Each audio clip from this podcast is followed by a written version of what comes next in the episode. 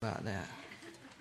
So, all right, let me ask you a question because this, this whole tonight we're going to talk about Christian growth. But let me ask you about the word growth. Just that word in itself. When you say the word growth, what, what kind of comes to your mind? What do you think about when you think about growth? Children. Children. What about children? They grow. All right. So, how important is growth with children? Very important. So you take your children to the doctor from the time they're uh, two weeks old, and you take them every couple of months early on, then once a year, and then and as we because they're growing, right?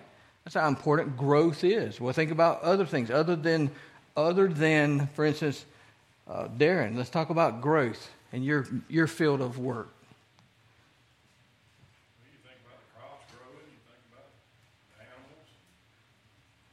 Exactly. If those animals didn't grow, it'd just be a, a, a tough, tough issue, wouldn't it? Same thing with, with William and, and, uh, and uh, Eli's pigs. We got to make them things grow. So we're, we're feeding them full of vitamins and all kinds of things to make them grow, right? But growth's important. All right, so, so think about church growth, the growth at Pine Hill. So when you think about Pine Hill's growth, what is, more, what is the important part of the growth of Pine Hill Baptist Church? Growing closer to the Lord. All right, bringing people to the Lord. All right, maturing. What was it, Miss Betty? Yeah, it's changed. We're moving to a different state. We're growing. Uh, so when does growth stop? Never, never stops. So y'all been paying attention for a long time now, huh? Growth never stops. We continue to grow. We want to grow. If I said that once, I've said it a thousand times. We want to grow closer to each other. We want to go closer to the Lord. We want our relationships to grow. We want fellowship to grow. We want our tummies to grow. They're not having any trouble with that, okay?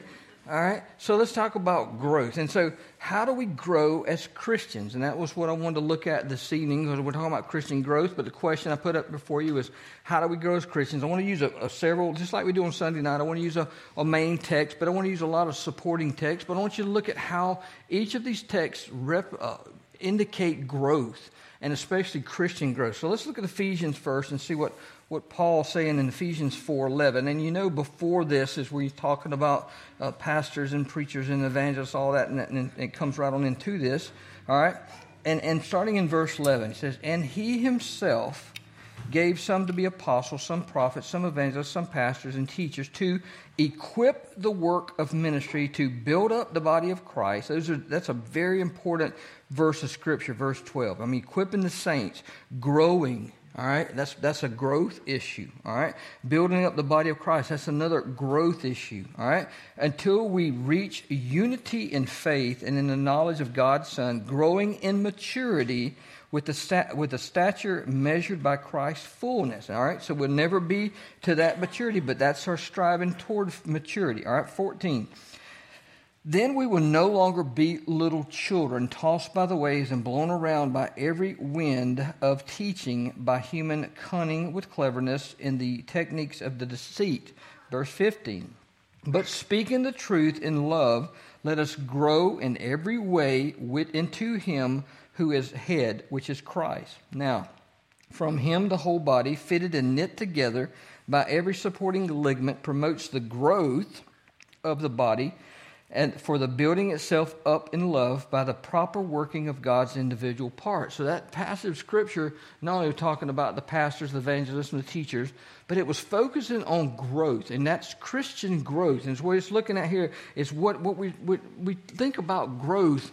We don't intend for babies to stay babies, even though you want them to stay baby. Well, we need to stay my, oh, you need to stay baby for, for so long, right? They grow up so fast. That's the phrase that we we don't want them to grow up so fast. Like Davis, you know, remember when Davis was just crawling around? Huh? remember when he just crawled around and, and that was it? And now all of a sudden he's, he's going, before you know it, he's going to be up here teaching and preaching. And he's already been up here some. But, but you think about it, they grow up so fast because of growth. And that's what we want.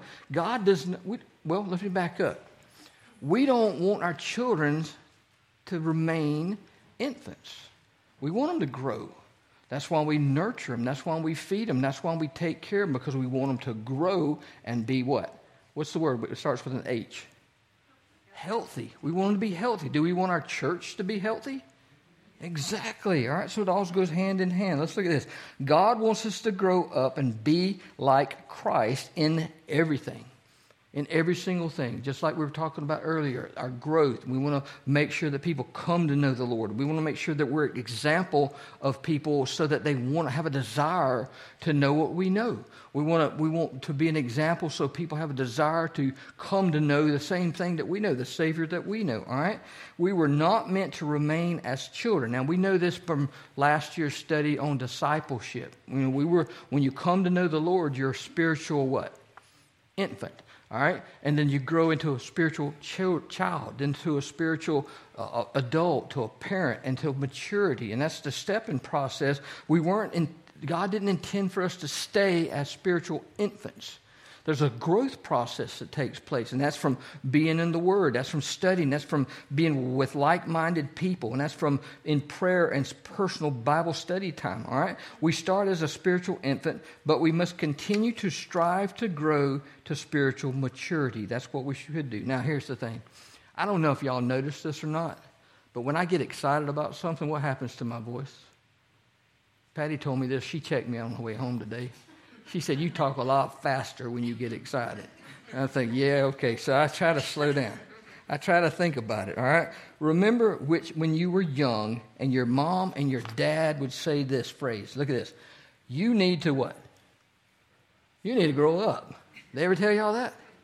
Your mom and dad ever just come out and say, no, uh, Vonda, you said your dad was pretty gruff. Did he ever say that to you? You need to grow up. It's time for you to grow up, or perhaps it's time for you to grow up. Now, God wants you to grow up as a Christian. All right. Now, now I'm not saying that God's looking at us and He's saying, y'all need to grow up. Jesus said, y'all. Remember that two weeks ago? Y'all go over there. Okay. Y'all need to grow up. The goal for God has for each of us is to become more mature and to develop the characteristics of Jesus Christ. We're to be Christ like. All right? This isn't new material, this is just a refresher. All right? Unfortunately, here we go. Millions of Christians grow older, but they never what? They never grow up. They get age, but they never grow up. They're still spiritual infants all right, from the, from the point that they were. They never grew up in Christian maturity. They grow older, but they don't mature, all right? Now, spiritual growth is not automatic. It's not something that's going to be automatic. It's not just like the aging process, which is automatic. All right? It takes nurturing, it takes investment, it takes people investing in lives of other people to help people grow the way they should grow. Now, it's not something that will, will come without intentional commitment. Here's your fill in the blanks, your first one. All right? Spiritual growth is not automatic. So here we go. You must blank to grow. What do you think? You must want to grow. First, you got to have a desire for it, so you must want to grow. You must want to, to move from where you were to where you're going, all right? You must want to grow. Number two, you must make a decision to grow. You got to make that decision. You got to make a decision to grow. You're going to make a decide that that's what I want to do. I don't want to stay where I'm at. I want to grow. All right. Number three, you must make an effort to grow. It takes work. It takes an effort. When you say, "Hey, I want to grow," but you never open up the Bible, how much growth is there? When you say I want to grow, but you don't attend church, how much growth is there? When you say I want to grow, but I don't want to be in a, a, a Bible study, I don't want to do these things, see, see where the growth is hindered, all right? You got to make an effort to grow. And then you have to be persistent in growing. There's got to be a consistency and a persistence in what you're doing. And that's with anything, all right? You think about your profession, all right? You, you might have went to school and got your profession, but the minute you got out, here's the thing is when I went to school, got my degree, I learned more the first year of working than I did in my schooling because there was a growth that took place in there. Did that happen with y'all? Absolutely. Absolutely. All right. And sometimes it's more than just the one year, isn't it? it still continues to go on. So there's a growth. You got to be persistent in growing, all right? So discipleship is the process of becoming more like Christ. That's, a, that's what we want to do, man. Evangelism is important to this church. Evangelism is important to me. Discipleship is very important to me. Being a disciple, bringing people to know Jesus Christ and becoming a Christian, which is a disciple. Christian and disciple is an interchangeable word. They were called disciples way before they were called Christians. All right? So, but then from that point, where do you go from being a disciple to what? To be, say it loud, Trish. To being a disciple maker. All right? We, we're, we're not going to sit still. We're not going to be idle. All right? That's, that's our, what we need to do. Now, Jesus extends the call to each of us with two simple words. Lavanda, what are those two words? Follow me. Called her out, didn't? What does that go back to the very first time you come into this church? Huh? Yeah. I don't forget easily, Lavanda.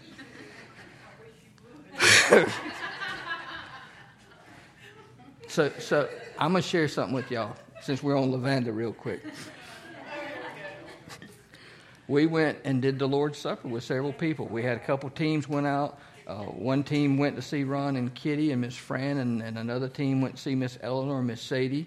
And so the team I was on went to see Miss Eleanor and Miss Sadie. And then when we, we finished having the Lord's Supper with Miss Sadie, we got Lavanda to play us a song. So she, she broke down. Lavanda doesn't know it. I recorded it on my phone. She doesn't know it. I've got it, so I can play it back. Jason will probably put it up on the video next week.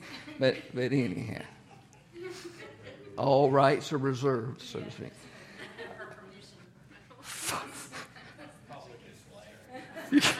I got it from the back, so you really can't see her face. All right, so follow me. Two important words capital AF and a capital M. If it ain't on your phrase, that should have been capitalized. All right? All right. Matthew 9, verse 9 says this And Jesus went on from there, and he saw a man called Matthew sitting in a tax collector's booth. And he said to him, Follow me. And he got up and followed him. And we talked about obedient servants. We talked about the, the way they responded, how quick they responded, if they hesitated. When you think about Jesus Christ saying, Hey, I want you to follow me, well, go back to Peter. You know, think about the fact that he extended the call to, to those initial disciples and where they were at and how they responded. You know, what did it take for Peter to want to follow him? A boatload of what? Fish. All right? So he tells Matthew to follow him strictly by looking in his eyes and says, Follow me. Matthew checks out of the tax collector's booth, and here he's following Jesus. All right? When the first disciples chose to follow Jesus, here's something that's very important. Do you think they knew what they were getting into? No.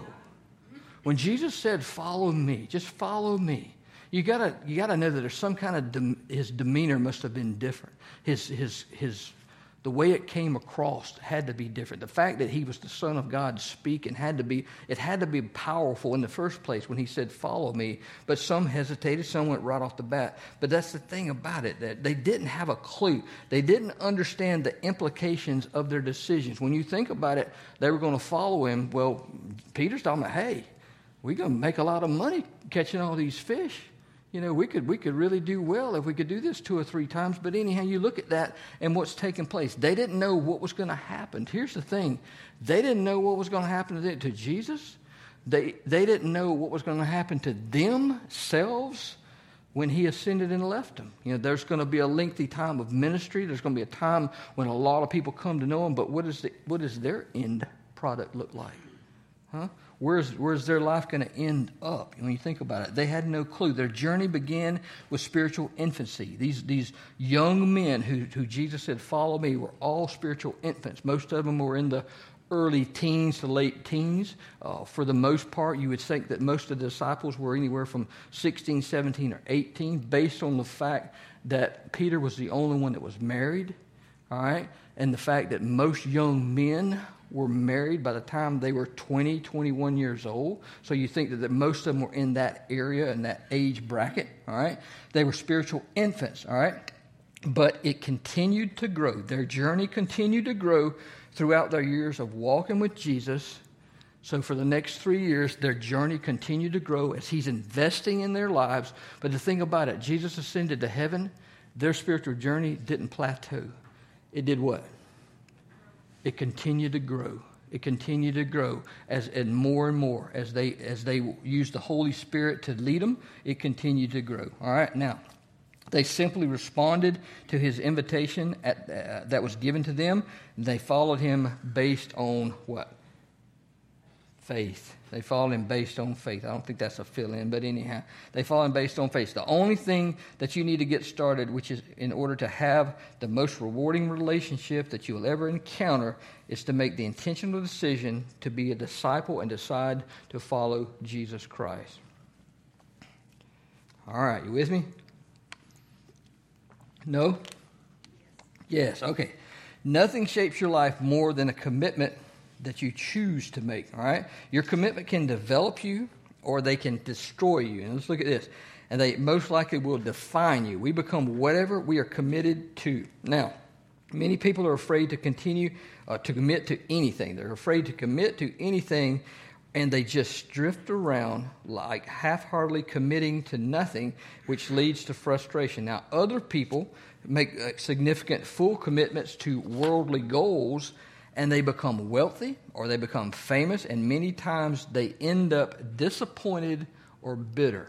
It's not always rosy on the other side. Every choice that we make has eternal consequences, and that's what's important. We want to make sure that we choose wisely because our choices have eternal consequences. All right, now look at Peter when uh, warns us in 2 Peter 3 11. Peter warns us that since everything around us is going to melt away, what holy, godly lives we should be living. Man, this world is going to one day pass by.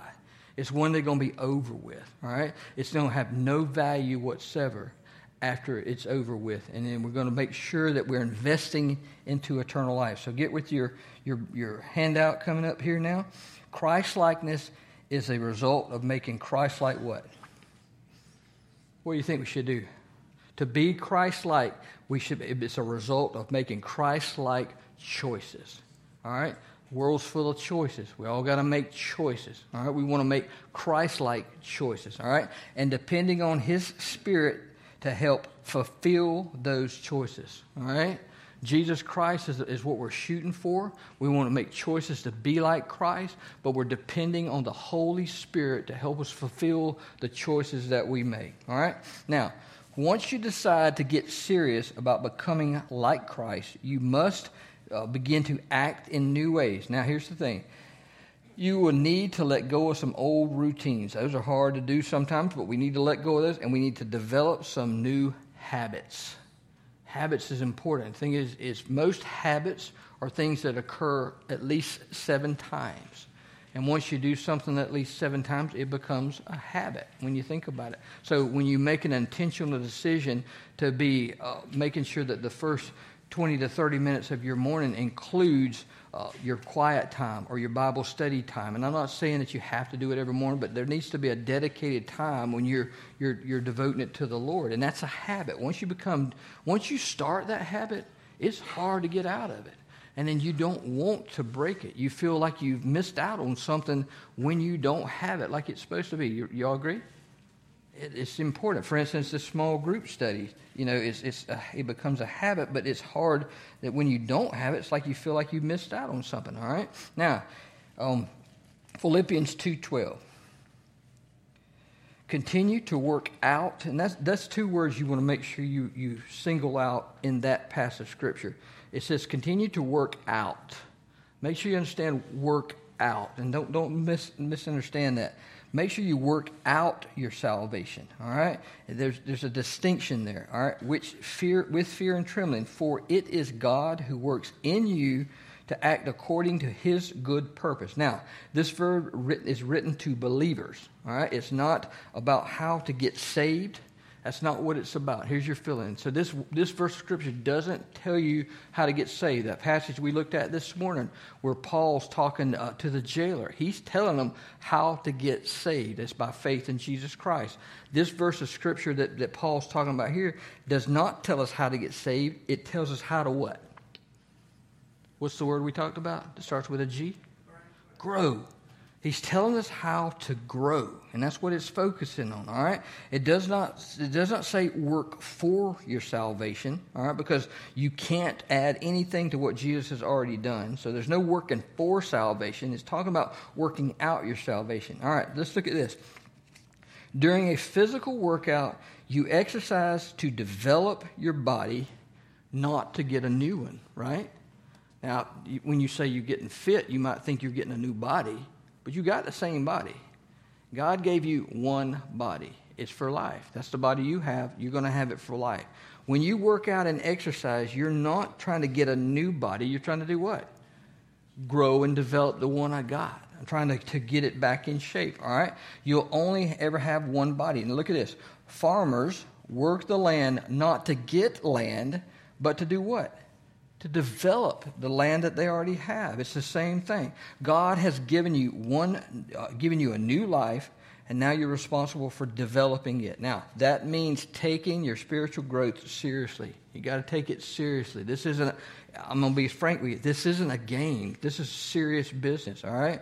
Uh, that means taking your spiritual growth seriously. To change your life, you must change the way you what? The way you think. It's got to start in the mind. The control of everything you do starts in the mind. You've got to change the way you think about it, all right? Because behind everything you do is a thought process that went into what you do, all right? Every believer is motivated by a belief, and every action is prompted by an attitude. Now, God revealed this thousands of years before psychologists ever understood it, all right? Be careful how you think. Your life is shaped by your thoughts, so change the way you think. Now look at Romans 12 2. Don't copy the behavior and customs of this world, but let God transition you into a new person by changing the way you what? The way you think. All right? So that's important to us. God wants us to change the way we think. He wants us to change our focus from worldly issues to make sure we're focused on godly perspectives. All right?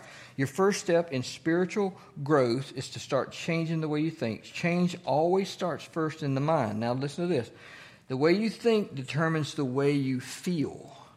When you think about it, the way you think determines the way you feel. It, it has a factor in that. And the way you feel influences the way you act. You agree with that?